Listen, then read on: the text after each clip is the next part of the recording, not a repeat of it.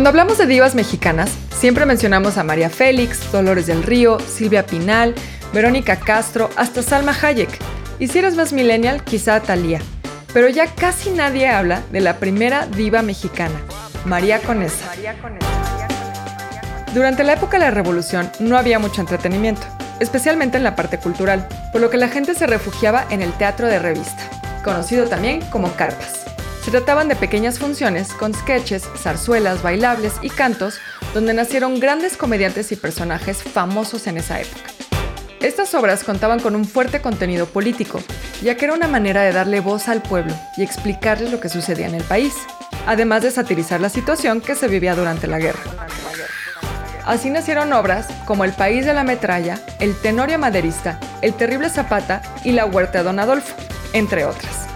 Por eso era común que los camerinos de los teatros se llenaran de rosas y regalos para las actrices, cantantes y bailarinas. La mayoría provenían de personas de edad avanzada, a los que se les conocía como picaflores o viejos rabo verdes, cosa que hasta la fecha no ha cambiado mucho. Pero como comentábamos, debido a su contenido político, era común encontrar también a los protagonistas reales de estas parodias cortejando a las actrices, como fue el caso de Emilia Trujillo, a quien era común ver del brazo de Victoriano Huerta, y él a su vez le enviaba una limusina al teatro para llevarla con el presidente al Café de la Concordia. Afuera de los teatros se vendían postales con los rostros de las actrices que protagonizaban estas obras.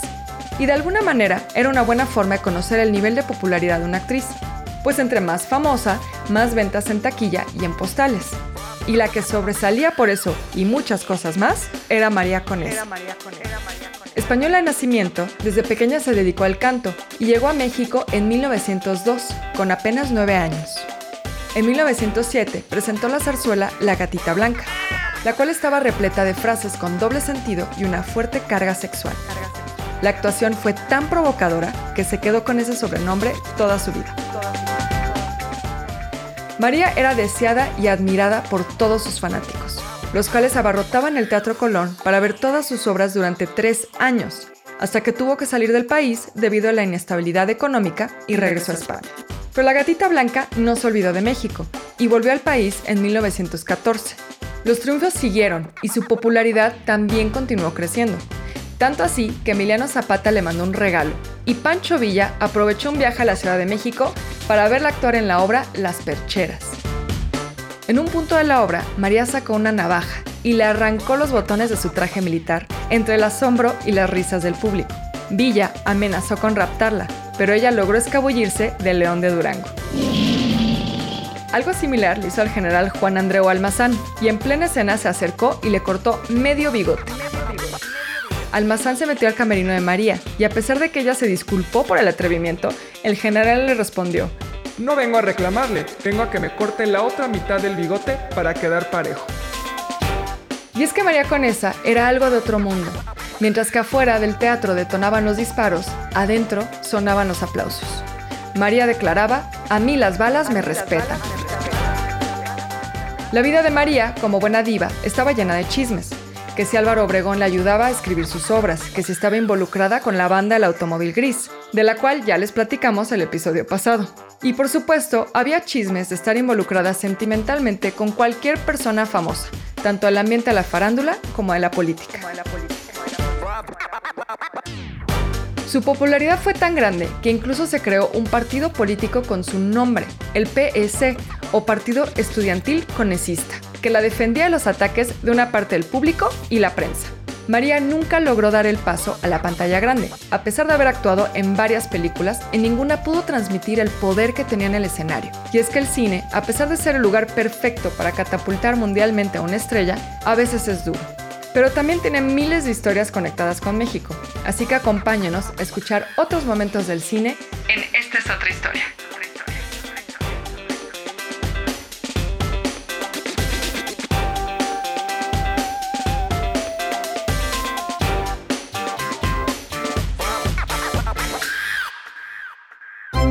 Ya sabes cómo fue la independencia. La revolución y hasta la época actual. Ya conoces los héroes patrios. Un billón en español, un trillón en inglés. Pero nadie te ha platicado de estas anécdotas. Mexicanos provenientes del También centro, se dice que a partir ya sea la comida china la derrota de Porfirio o Díaz, el dar el Curiosidades de un México que tiene más de una realidad. Esta no es la historia que tú conoces. Esta es otra historia. Bienvenidos a Esta es otra historia. Yo soy Beca Duncan. Mi nombre es Velo Casares. Mándenos si quieren en- a nuestras redes, que es arroba becadoncan y arroba kaiser. No pregunten por qué me puse eso, larga historia. Eh, mándenos sus historias que les gustaría escuchar porque estoy seguros de que en la ciudad donde ustedes viven hay una historia que neta nadie habla de eso. Debe haber miles de historias que nos morimos por escuchar. Entonces, con mucho gusto los podemos atender y tal vez aparezca su historia. Sí, y hoy nos va a tocar hablar de un tema que ha fascinado a muchos eh, y es el cine mexicano. Nuestro querido cine de oro, del que todavía seguimos hablando, seguimos viendo todos los domingos. Usted sabe, se puede sentar a ver su película en blanco y negro. Y bueno, de ahí también hay un montón de historias increíbles que contar. recalcamos cine de oro, no ven- o sea, no, porque luego salen con temas como no, que las ficheras y que Ay, hasta parece mentira que usted se preocupe por mí. Aunque no crea que no me he fijado que bien que se le acerca al maldito español ese. No diga eso. cine de oro es eh, las de Marta y Gareda.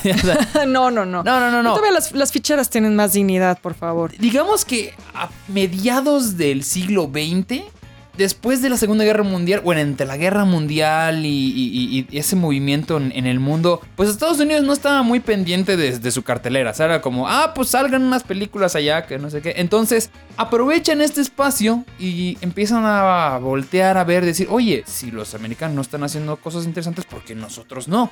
Y en México se vuelve un lugar loquísimo para hacer películas y hay de todo, de todo tipo de directores, muy buenos y muy malos. Y hoy vamos a irnos de uno muy bueno y luego uno muy malo. Entonces empezamos con el tuyo, Beca. Esta es otra historia.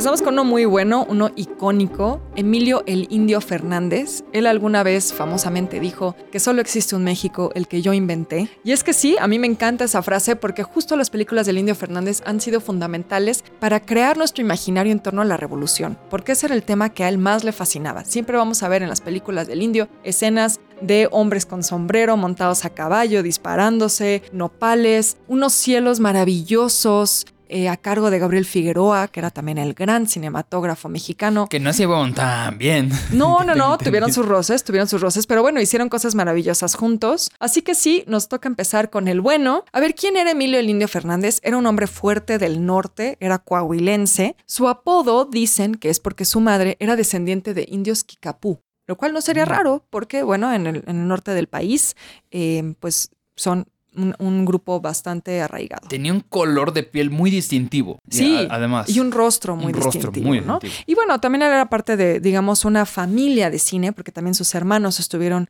muy, muy involucrados. Pero su vida realmente fue una vida de película. ¿Pero qué pasó con el Indio Fernández? ¿Por qué es tan fascinante? Bueno, porque él cuando era adolescente decide meterse a la lucha revolucionaria. Entonces, en sus películas, el Indio Fernández sí fue parte de la gesta revolucionaria. Después también ingresó en la Academia Militar, pero lo bueno se viene con Adolfo de la Huerta. Porque cuando de la Huerta quiere derrocar al gobierno Álvaro Obregón en 1923, el Indio Fernández estaba en el grupo de de la Huerta, participó con él y fue encerrado en la cárcel. Y se escapa y decide abandonar el país para buscar suerte en Estados Unidos. Parece que primero estuvo en Chicago, pero lo mero bueno viene cuando llega a Los Ángeles. Ahí, entre muchos trabajos que tuvo, estuvo de albañil y ahí es donde aparentemente comienza su incursión en el cine. Cuentan las malas lenguas que el indio Fernández pues andaba trabajando de albañil muy cerca de unos estudios de Hollywood, sin playera, con su cuerpo escultural de indio Kikapú. ¿Y quién pasa por ahí? Pues la mismísima Dolores del Río y queda impactada por el cuerpo del indio Fernández. Ándale. Eh, Dolores del Río pues ya tenía varios contactos en ese momento y entonces dicen que bueno, ella queda fascinada por el cuerpo de este hombre y decide que lo tiene que llevar a los estudios a trabajar. Otra de las versiones, que probablemente sea la más atinada, es que no fue así realmente el encuentro, porque bueno, ¿Qué más nos gustaría que pensar en esa imagen de Dolores del Río caminando por la calle viendo a este albañil y diciendo, ven a mí, tú tienes que ser actor de Hollywood? Pues por supuesto es una versión muy romantizada. Lo más probable es que el Indio Fernández haya conseguido ya un trabajo en los estudios, porque también se sabe que él empezó desde abajo. Él empezó como jalacables, como asistente, de pronto hacía roles de extra. Entonces realmente lo más probable es que él ya hubiera conseguido alguno de estos trabajos, estaba ya, digamos, hangueando en los estudios y entonces, pues entre el grupo de mexicanos, de alguna manera lograron contacto con Dolores del Río y que ella se convirtiera como en su protectora. Además, sabemos que el Indio Fernández hizo un papel en 1933 como bailarín en la película Volando a Río. Y fue el primer papel que tuvo el Indio Fernández. Entonces parece que de ahí, como les digo, ya conoce a Dolores del Río y Dolores del Río le propone, según la gran leyenda, que seguramente muchos de ustedes saben, a Cedric Gibbons que utilice a el Indio Fernández como modelo para el Oscar. Porque Gibbons era en ese momento amigo de Dolores del Río, a punto de ser su esposo, y él era el gran impulsor del premio Oscar. Entonces por ahí cuenta la leyenda que pues este escultural cuerpo que tenía lo llevó a modelar la estatuilla tan famosa del Oscar que otorga la Academia de Artes y Ciencias Cinematográficas de Hollywood. Ok, es, no lo debería venir, pero pues siempre dije que los latinos siempre estamos en todo, ahí está. Siempre ven. hay un mexicano. Siempre hay un mexicano, ahí está, siempre van a tener un mexicano. O sea, se cae un avión en medio del Pacífico viniendo de Laos y hay un mexicano. Hay un mexicano, ahí está. Hay un mexicano en todos lados. Así es como básicamente Lindo Fernández se hace de fama en Hollywood, también se forma como director de cine a través de esas experiencias y bueno, regresa a México en 1946 y muchos dicen que siguiendo a la propia Dolores del Río, porque por ahí dicen que se enamoró de ella. No lo dudo. No sería raro, Oye, era. era fácil hermosa. enamorarse de Dolores del Río. Así que parece que él pues vino aquí siguiéndola y entonces pues aquí comenzó a hacer sus famosísimas películas de las que ya les estábamos platicando. Se convierten como en un. como el equivalente a John Wayne en Estados Unidos con las películas de vaqueros. Él lo hace con este cine mexicano, ¿no? Sí, que- cine de la revolución, que de alguna manera es un poco un western. Sí. Y, seguramente haya esa influencia en el cine de Lindo Fernández, porque como les decía, él cómo se hace director de cine, pues él se hace director de cine un poco viendo cómo hacen el cine de Hollywood en esa época de cine mudo y del primer cine sonoro. Él ve, por ejemplo, eh, Que Viva México, la famosísima película de Sergei Eisenstein, la ve allá. Entonces él se forma, insisto, jalando cables, siendo asistente, viendo a todos estos grandes trabajar. Y es muy probable que todas esas referencias estadounidenses empaparan mucho su trabajo en México y él pues sí lo tropicalizó y lo adoptó a los temas mexicanos. Ya una vez aquí en México tampoco es que él estuviera muy quietecito, porque hay muchas anécdotas que contar de él. Una de ellas es que él nombró una calle en Coyoacán, en la esquina donde estaba su casa, que todavía está ahí, la pueden visitar, la Fortaleza del Indio, como se le conoce. Él la dona y la nombra Dulce Olivia, porque aparentemente estaba también muy enamorado de la actriz Olivia de Havilland, muy famosa por la película La vida íntima de Julia Norris y La heredera. También participó en Lo que el viento se llevó. Sí, entonces sí, sí. parece que estaba enamorado de ella y entonces decide donar una calle, que era algo muy tradicional en la época. La gente que tenía muchos terrenos donaba calles al barrio y que le pone Dulce Olivia, pero ahí les va la razón por qué. Cuentan por ahí que él decía que como ese amor nunca fue correspondido, decidió ponerle el nombre, su nombre a la calle para sentirla siempre cerca, pero para que al caminarla ella estuviera siempre a sus pies. Uh. O sea, yo te iba a decir, ¡ay, qué tierno! ¡Wow! wow. ¡Wow, amigo! ¿Todo bien en casa? Esa es una de tantas. Otra muy famosa de esa casa es que ahí escondió al Che Guevara en algún momento en el sótano para evitar que lo encarcelaran. También cuentan que ahí recibió a Marilyn Monroe en la única ocasión en la que Marilyn Monroe estuvo en México, que ese también es un buen tema para otra historia. Estuvo aquí en 1962, fue al restaurante El Taquito a echarse un taco y después fue a tomar tequila con el Indio Fernández y Gabriel Figueroa en su casa de Coyoacán. O sea, nada más, nada menos. Así con, ya, cuando ten- ya tienes a Marilyn Monroe eh, en tu casa, ¿ya que ya que le pides? Mira, no pudo tener a Olivia de Havilland, pero ahí estuvo Marilyn Monroe. No me parece un mal No, premio hombre. de consolación, No, hombre, ¿verdad? lo más mínimo. Entonces, bueno, pues también eh, hay muchas historias que contar. Por ejemplo, de ya su esposa Columba Domínguez, que también decían que ella era de armas tomar, era una mujer ruda para estar casada con un hombre así de fuerte y así de intenso, pues seguramente lo era. Por ahí dicen que el Indio Fernández tenía gallinas y que había una que era su favorita, era su consentida. Y entonces un día pide un caldo Y la señora Domínguez, seguramente muy enojada por algo que le acababa de hacer, le hizo un caldo con su gallina favorita. Uy, no, no. Digo, pues ya te lo tragaste, ya qué, pero pues qué mal. Entonces, es que ¿por qué se meten con, o sea, si eres rudo, estás viendo que tu esposa es más ruda, pues te van a hacer una cosa así. Pues sí, cedito, ¿no? No andas Sí, este, sí, ahí no. haciendo tus desplantes. No, sí, mi amor, sí, ya te calmas. Y la casa en sí es bien interesante, es como una casa de película justamente. Cuentan que él hacía muchas adaptaciones, le pedía constantemente al arquitecto que hiciera adaptaciones para poder utilizar su casa como un set de película. Entonces de pronto es muy extraño visitarla porque... ¿Se puede visitar? Sí, se, puede visitar en Día de Muertos porque hacen un gran altar monumental Ah, al Día de. Muertos que es muy interesante. Pero uno va caminando por ahí y de pronto subes unas escaleras y no te llevan como a ningún lado realmente, te llevan al Es lo mismo tú lugar crees. donde... sí, puede ser, puede ser que ahí Ay, haya algo, Hay algo pasadillo ahí ahí, escondido. Ahí Marilyn Monroe está todavía viva. Está Marilyn Monroe por ahí escondida. Está viva Marilyn Monroe. Vive en la casa del Indio Vive en la Fernández. casa del Indio Fernández. Lo escucharon aquí. Entonces, bueno, esas son algunas de las anécdotas de película de esta vida que tuvo el Indio Fernández, uno de los íconos del cine mexicano.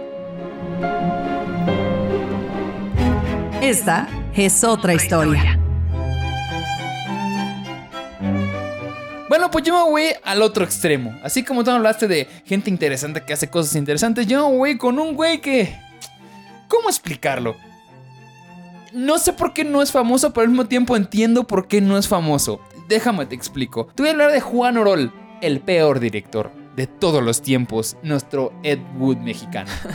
Hablamos del siglo XX, eh, hablamos de que México pues, ya era escenario de grandes historias del cine, se consagraron artistas y directores como el, como el Indio Fernández, ya habían alcanzado el reconocimiento nacional, muchos internacionalmente incluso, en sus grandes producciones que fueron referentes para el entretenimiento para todos los hispanos. En este momento, como decíamos, la época de oro del cine mexicano consagró a muchos, muchos artistas en la pantalla grande, pero hablamos de uno en especial que puede que pase desapercibido cuando se habla de esta etapa. Incluso trabajó hasta los años 80.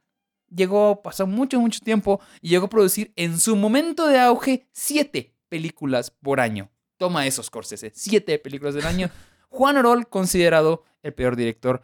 Y son recordadas por varias razones. La principal, bajísimo presupuesto, pero un bajísimo presupuesto. No tienen idea qué tan bajo era. Eran filmadas a una toma, vámonos, así que la agarré, vámonos, sí. Casi todas están fuera de foco las tomas. Eran los peores efectos especiales en la historia. Tenía unas historias muy, muy chafas, unas líneas argumentales muy pobres. Se mezclaban temáticas que no tenían nada que ver. Y además no solamente era director, él actuaba en sus Ah, películas. él era el galán, claro. Un hombre orquesta. Ya que además, digo, producía, guionista, eh, él eh, tenía su propia productora. Pues era, nuestro Orson Welles. Era todo, era todo nuestro Orson. No sé qué por qué lo dejamos ir a ese hombre. Bueno, incluso las obras de, de Orol sobrevivieron a la época del cine de oro y siguieron produciéndose, como decía, hasta 1988. En total tuvo 57 películas el maestro Juan Orol. Pero bueno, ¿quién era Juan Orol? Su nombre original, Juan Rogelio García. Nace el 30 de julio del 93, del 1893, en la provincia de Lalín, en España. Él era español y a muy, muy temprana edad se va a vivir a, Cuba por motivos económicos, porque antes podías irte a Cuba por motivos económicos y podía irte mejor en Cuba que en España. ¿Qué mundo es este, no? Bueno, él iba buscando mejores oportunidades de vida y empezó a tener, bueno, fue boxeador, beisbolista, piloto de carreras, mecánico, periodista, actor de teatro, torero, o sea, también era un. James Bond. O sea, él le hizo de todo. O sea, él dijo, yo voy a triunfar, no me importa cómo. Hasta que por fin se acabaría dedicando al cine. Bueno, todo esto lo hizo en, en Cuba y en México, que eran sus dos naciones que más le tenían pasión. Y nunca iba a regresar a España a partir de eso. Se iba a dedicar a sobrevivir a base de su ingenio y a mucha, mucha fuerza de voluntad. En Sudamérica tuvo una considerable carrera como torero y se hacía llamar el Espartero. Tuvo igual una carrera, decíamos que igual de boxeador, pues muy efímera básicamente porque no quería que le peguen en el rostro. No, bueno, vivía de su cara. ¿Y cómo le ibas a hacer? Y como corredor de autos se quedó a muy poquitas millas de poder correr en el autódromo de Indianápolis. O sea, era bueno en lo que hacía. En lo que era, era bueno. O sea, se debió de haber dedicado a los deportes, no al cine. Exactamente. Y fue hasta 1933 en México a sus 40 años, que ya tenía, O sea, crisis de mediana edad, de ya edad. vimos de qué se trata. se le invita a trabajar como ayudante en el cine, igual que el Indio Fernández. Y de hecho, iba a acabar acabaría como actor secundario, igual que el Indio Fernández. La diferencia es de que uno entendió cómo funcionaba el cine y el otro no aprendió absolutamente nada. Absolutamente. Él debuta en la película Sagrario en el 33 y en ese momento eh, él ya se convierte ya no en Juan Rogelio García, sino en Juan Orol. Y era un entusiasmado por el mundo de las cámaras. Entonces todo su dinero que había trabajado en todas esas cosas que hacía antes, lo invierte en hacer su propia película. Se cambia el nombre, se cambia la fecha de nacimiento, crea un nuevo personaje, Juan Orol se convierte en un personaje y al siguiente año ya había estrenado su primer película y era productor, guionista, protagonista de la película Mujeres sin alma. Y pues bueno, su debut ahora como director después de todo eso sería en Madre Querida y en un año después. Y evidentemente Juan Orol no contaba la mínima experiencia ni los conocimientos básicos para la dirección, pero eso no lo iba a detener. Él seguía diciendo, él, de hecho una frase que decía, yo no sé de closes, yo no sé de dollies, esas cosas que manejan en inglés. Yo solo sé qué es lo que quiero y lo que quiero es llegar a la gente, pero llegar a la gente con unos bodrios asquerosos. Las primeras películas de horror fueron sentimentales y dramáticas. Se dice que entregaba a los espectadores pañuelos, pañuelos en la entrada y les pedía que si eran devueltos secos al final de la función, te devolvía tu dinero. Así de, voy a hacerte llorar con mis películas. Estaba muy orgulloso de que quería lograr eso. Bueno, creo que pues empezó a quedar pobre porque la gente pues ya lloraba, yo creo que de, de- de tristeza de haber perdido su O de tiempo. risa. O de risa. Iba cambiando sus tramas a algo un poco más digerible. Entonces se metió al cine de rumberas. De hecho, él es el precursor del cine de rumberas, que era todo un género que también funcionaba de, pues esas, como las ficheras, como el cine de las ficheras más o menos, sin sí, como un tanta chichi. antecedente, ¿no? Sí, sin tanta chichi, sin tanto desastre. Sí, era un cine de, pues, musical, básicamente. Ahí estaba Ninón Sevilla, Tongolele, eso. El precursor se le considera Juan Orol. El, Que bueno, no sé si quiera ser precursor de eso. pu- pues, aunque no quiera, ya lo es. Bueno, Orol tuvo un gran ojo y señuelo para conocer. Era muy bueno conociendo mujeres caribeñas. Esa era una de las que... Su talento nato era ese, era conocer mira. que acabarían convirtiéndose en musas de sus películas. Y en Cuba comienza la filmación de una película que se llamaba Siboldei. Siboldei, ¿qué clase de nombre? No sé. Bueno, Nombre muy cubano, hay que decirlo. pues sí, de hecho trata de un episodio de la independencia de esa isla y ahí conocería a su primer musa, María Antonieta Pons, que ahora después sería también su esposa. Iba a trabajar con ellas en muchas películas, incluso también aprovechando que ya ah, sabía hacer famosas a las, a las vedettes, acabaría siendo, llevando el estrellato a, a Rosa Carmina, a Mari Esquivel y Nona Judith. Si usted conoce alguno de estos nombres, probablemente eh, le quede muy poco tiempo de vida. O sea, también es el precursor de Niurka. Sí, se decir. puede decir que es un, sí, es un Juan Sí. Las películas con tramas de charros eran muy comunes en esa época, eran muy comunes en, en- en el cine mexicano las películas de charros y también las de pistoleros. Entonces Orol dice, ¿y si fusiono ambos? Entonces hace una un momento Javi Noble. un momento dice, güey, ¿qué pasa si pelean eso? Como mis reyes contra godines. Ok. Él hace gangsters contra charros. Y es considerada una de las peores basuras que han existido. Pero basura graciosa, es divertidísima. Si pueden Sí, es verla. de culto Debe ya, estar ¿no? seguramente en alguna plataforma. Seguramente. Y gratis, seguramente. Bueno, él agarró este tipo de cine, de ese film noir, cine policíaco urbano, digámoslo así, y lo mezcló con el tópico rural. Dijo, pues, ¿qué hay más mexicano que un charro? Nada. Entonces, hay escenas sobreactuadísimas, los efectos especiales son súper pobres, o sea, muy, muy triste. De hecho, aquí nacería un personaje que él creía que iba a pegar mucho, así como James Bond. Él, él se llamaba Johnny Carmenta. Johnny Carmenta, de hecho, aparecería en varias películas, ninguna recordable, pero pues él nace en Charros contra Gangsters. Bueno, ¿de qué trata? Pues te lo voy a poner así. Charros contra Gangsters es, la trata de un güey que le va muy mal en la vida. O sea, es una persona buena y le va muy mal, muy, muy, muy mal la vida. Entonces dice, bueno, ¿qué hago para convertirme en una persona rica? Me voy a convertir o en un vago o en un gigoló, porque pues, es guapo según él, o en un gángster. Y acaba siendo gángster, por lo tanto.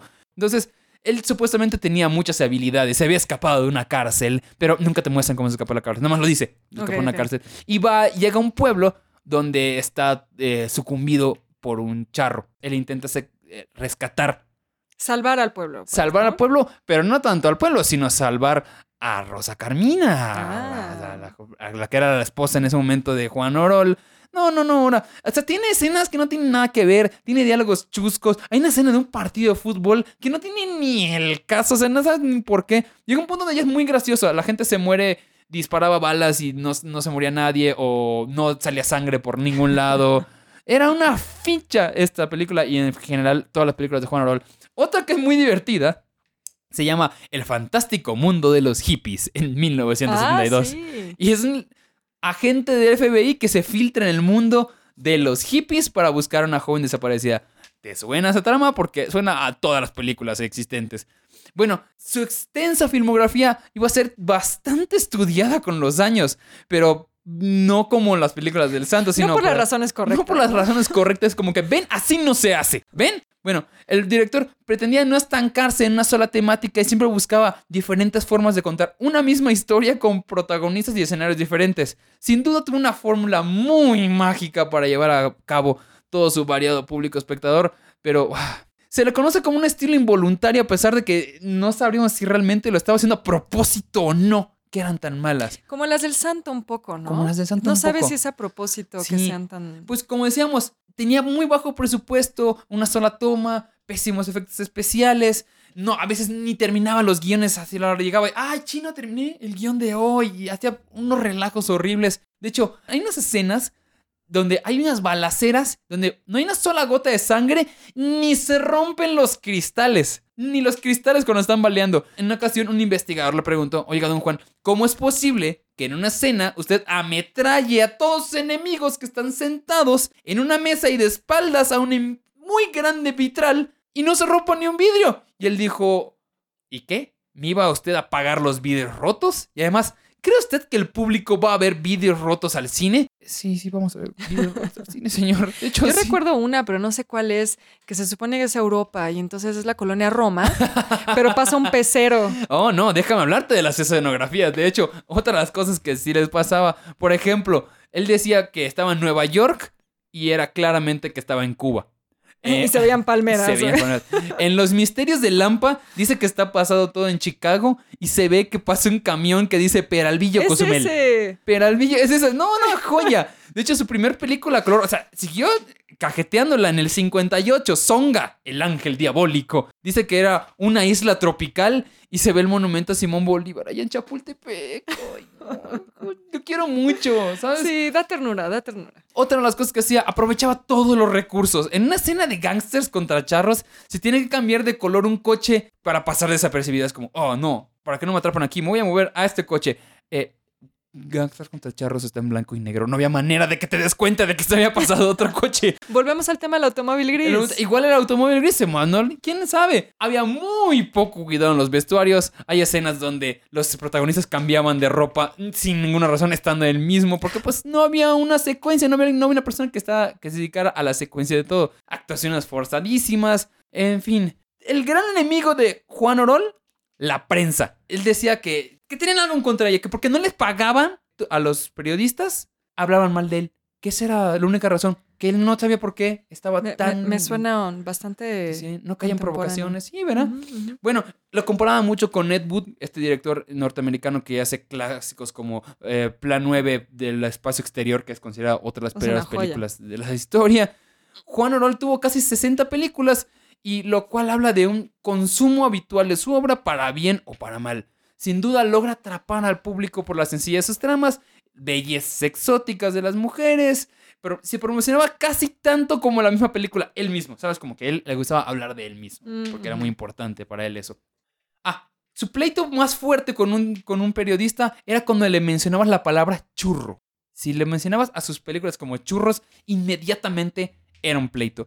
De hecho, en una ocasión llegó a confrontarse a pistola con Maximino Ávila Camacho. Si usted no conoce a Maximino, Mm. que era hermano del presidente, historia la de ese sí era de armas tomar. Ese sí era un gángster. Ese sí era un gángster y ese güey se le puso la pistola porque el señor Maximino empezó a seducir a María Pons y le dijo, no, espérame, carnal. El rey de los churros iba a vivir hasta los 90 años y pues ya en una situación ya no de tan de rico, ya tenía diabetes, ya estaba en silla de ruedas y muere en el año, ah no, perdón, en el año 82. Hay un incendio que iba a consumir el edificio de la Cineteca y se destruye gran parte del patrimonio, entre ellas las películas originales de Orol. Y Orol iba a morir muy triste creyendo que se había perdido toda su obra cuando pues existían las copias. Entonces él nunca llegó a darse cuenta de que su obra continúa y puedes verla en una plataforma digital. Y quizá no tenga el legado de otros directores mexicanos o actores de renombre, pero debe reconocerse su gran labor en el entretenimiento y su incansable papel en la comedia involuntaria de sus películas. Le echaba ganas. Echa su ganita.